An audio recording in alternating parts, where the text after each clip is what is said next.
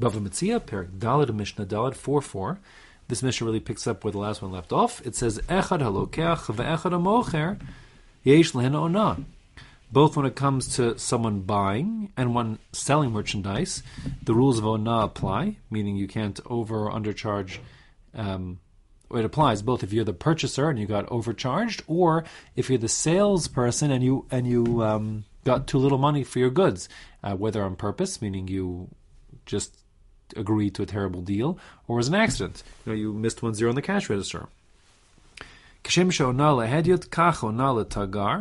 And says the Mishnah further, it applies both um, if the person doing the buying or selling is just a, a regular layman, or if he is a tagar, like a merchant, a professional, like so someone who's like a wholesaler and he's you know buying and selling merchandise all the time, he knows full well the prices.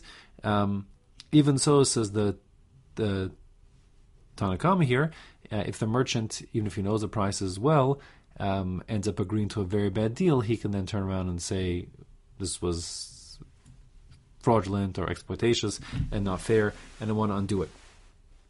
Um, Rabbi Huda Omer, Ein ona letagar. He says no. Rabbi says no.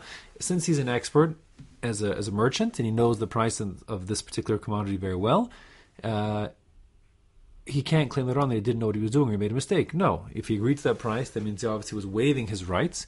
Um, he knew when he agreed to, to waive them. So that's not called ona. Ona is like when you exploit someone and, and take advantage of them. He wasn't taken advantage of because uh, he understood with his eyes wide open exactly a fair price, and obviously he needed the money for some reason, and therefore agreed to make this you know this deal, which is very um, favorable in behalf of the the person who was um, selling to him or buying from him, but uh, but he has no claim. That's Rabbi Huda However, that's not the halacha. The halacha like the Tanna Kamma that indeed. Um, now applies both um, to the buyer and the seller in transaction, even if um, he is uh, an expert in terms of the understanding of the value of these things. Misha love, as for the person upon whom this, I'll call this fraud was foisted, meaning the guy who, who got the bad short end of the stick, the bad deal, Yado al Helyona, his he has the upper hand. Meaning, Ratza, if he wants to retract um, the transaction, Omerlo, he's allowed to say, Tenli ma'osai, give me my money back, o tenli masha one sani, or at least give me back um, the amount that you that you uh, over undercharge me, so we get a fair deal. He has his options.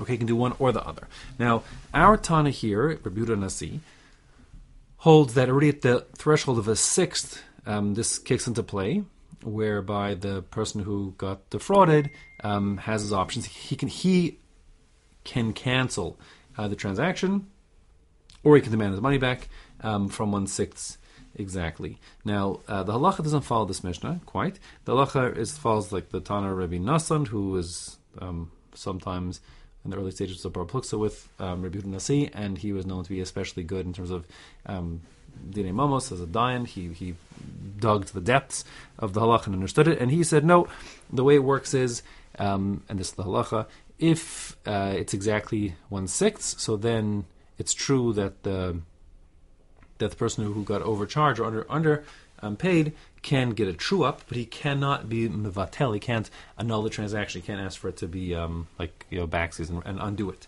Um, whereas if it's more than that, if you've passed the threshold of a six, so then indeed, um, like the Mishnah says, uh, he has his druthers. He could choose if he wants. He can ask for his money back. If he wants, he can um, cancel the transaction.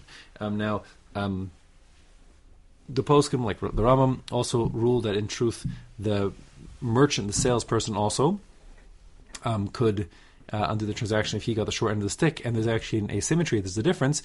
The person who, who is holding the merchandise after the sale, meaning we'll call him the, the, buyer, so he just has a limited window, like we said in the previous Mishnah, the amount of time it takes to go and show an expert or his relative and then come back.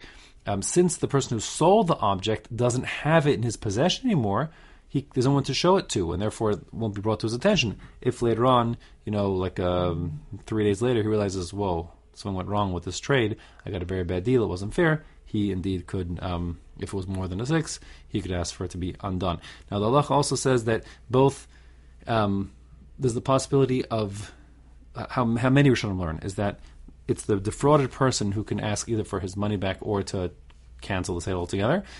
um, in that scenario, so if he's demanding his money back, so many Rishonim learn at that point, the merchant who sold him the the goods can say, uh, "No, I'm not giving you money back, but I will undo the transaction." So, meaning he, the merchant, could also elect to um, annul the transaction and just undo it, provided that it's according to most many Rishonim, most Rishonim, provided that um, he, he can't initiate the cancellation, but he could um, demand a cancellation if his alternative is to have to make you know give back the profit that he made on the deal.